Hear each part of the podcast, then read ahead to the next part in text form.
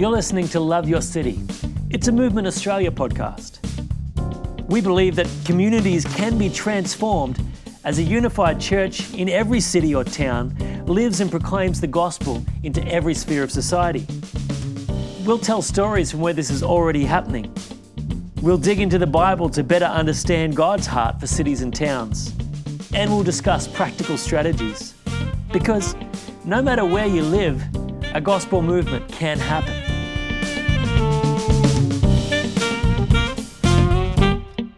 Great to have online on Zoom. Uh, God bless Zoom. Um, Jeff Pishney from all the way from Modesto, Central California. He's the CEO of um, Love Our Cities and Love Modesto, uh, yes. a wonderful city that's been well heard of in Christian circles for many years.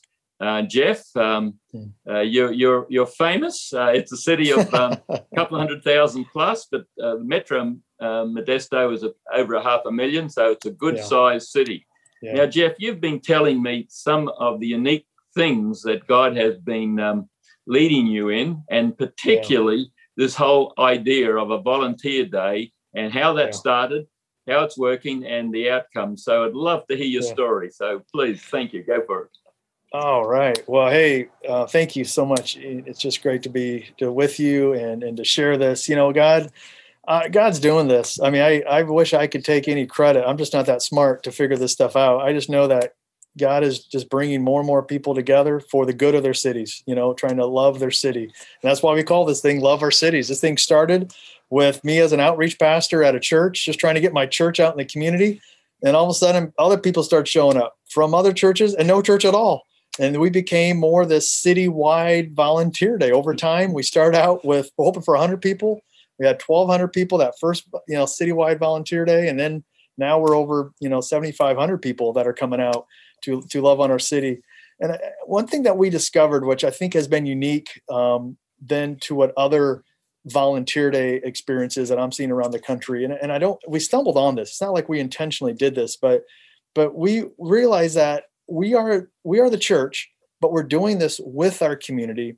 We're not the church doing it for our community. It means this is that we want i had all these people people that are atheists people that from all different backgrounds and no church at all or other faiths our imam our rabbi we have everyone involved volunteering. And how can i say no to them? How can i say no this is only for us to volunteer for our city. I couldn't do that. They kept showing up. And what's happened is is that they started to get involved and they started getting their people involved. Therefore this idea of a citywide volunteer day has become, the, I believe, one of the most impactful ways, most influential ways that you can do that you can have this kind of ministry in a community.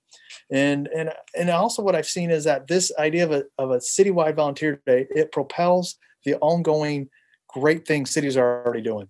A lot of times cities are doing a, a great homeless homelessness effort or a great foster care effort or or whatever the, the social cause is and they're wonderful, but they have a hard time promoting it, hard time getting the word out on it. When when you do it citywide volunteer day, you get the most amount of people out in your city. You get your government involved, get your school officials involved, get your churches involved, get you get everybody involved in this, and then they hear about all the other things that you're doing and others are doing so that they could love their city year round.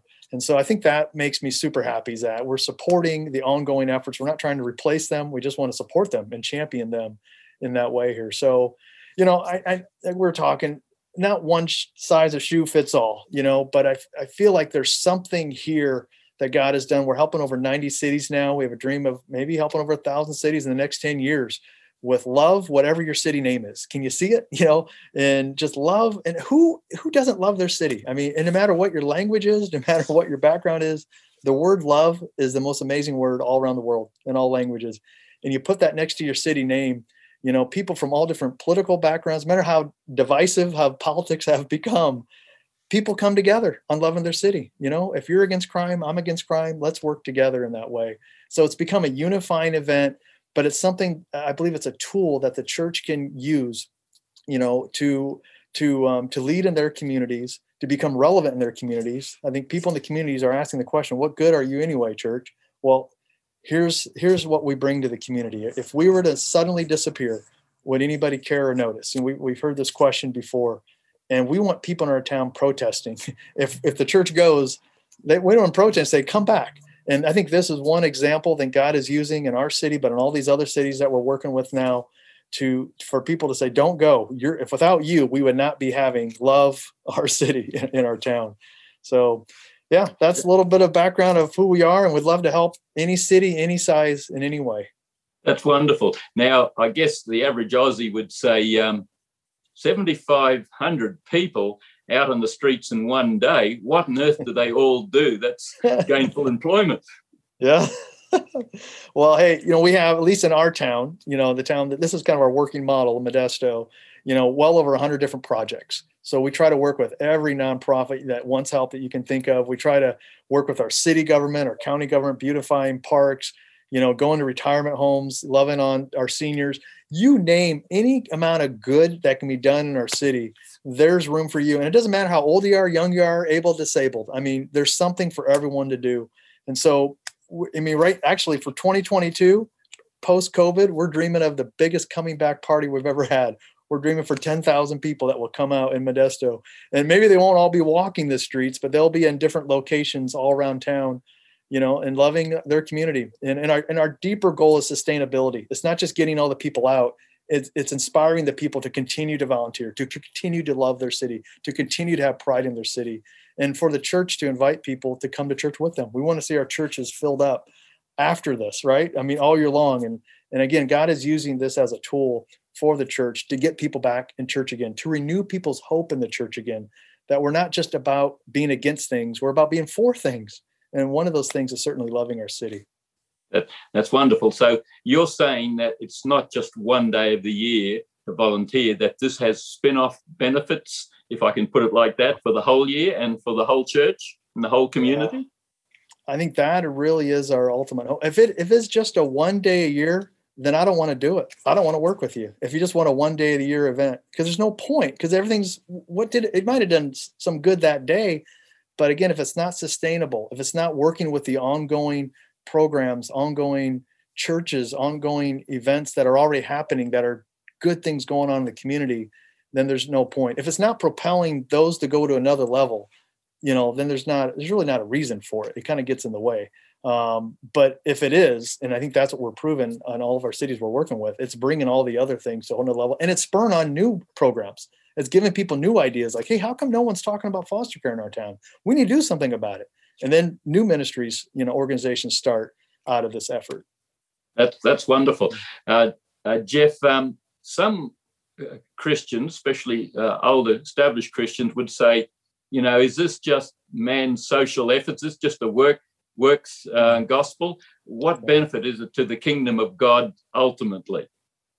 It's a good question, and I've I've received that uh, a few times over the years. But as people get to know me and what we're about, we're not just about caring; we're about sharing. And so on our website, we've got these evangelism training tools. We work with organic outreach. They produce these videos. We give these to the churches ahead of time and say, listen, you know, when you're out there volunteering, the number one question I want you to ask is to the person next to you, why are you volunteering here today? get in conversation with that person because it's quite likely that person isn't coming from the same background as you are. They might be, um, but there's a whole lot of people. You know, we, have estimated a majority of our volunteers are not coming from a church background experience. So, if you're about evangelism, so are we. This is this is all about. This isn't just a church-wide volunteer day. Because then just it's all just Christians serving together. This is a citywide volunteer day. So if you're about evangelism, if you want more people to come to come to Jesus, come back to Jesus, this is a tool that that provides you an opportunity to be with lots of people that that you have a common cause and that's loving your city. That brings you together. But you have an opportunity to get in deeper conversation to invite them to come to church with you the next day you know and and just to, to be their friend and to show them what real christians are like you know and loving their city and caring for their city. So it's caring and sharing.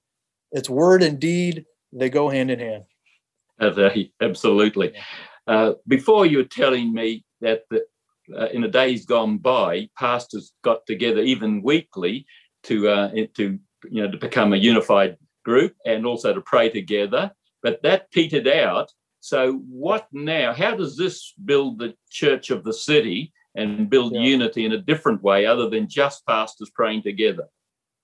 You know, this has become one of those side uh, revelations that we didn't intentionally set out to do. We didn't intentionally come to unify the church. I think when we intentionally try to unify the church, if that's the goal, that it might happen for a short season, but it, but it doesn't sustain itself. That, that's what we have found here when we came together to pray. But all we did is we had relationships and praying, but we weren't we didn't have a common cause. We weren't doing anything to to impact our community. You know, we were just being together and that mm. that wasn't sustaining itself. And so mm. now that we're coming together we have a common cause here. We're trying to better our community. Almost every church in our city no matter how no matter how uh, liberal conservative or whatever the words you use there's all it's amazing how every church is involved.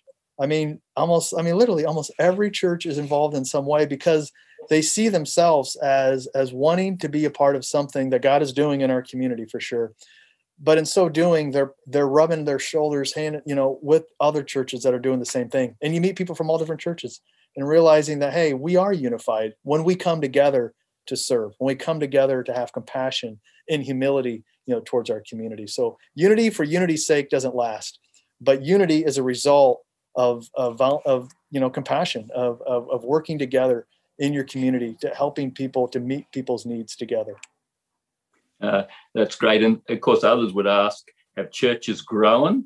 I mean, that's probably, I, am almost feel ashamed to just ask that yeah. question, but obviously no. that's yeah. on the heart of a lot of leaders.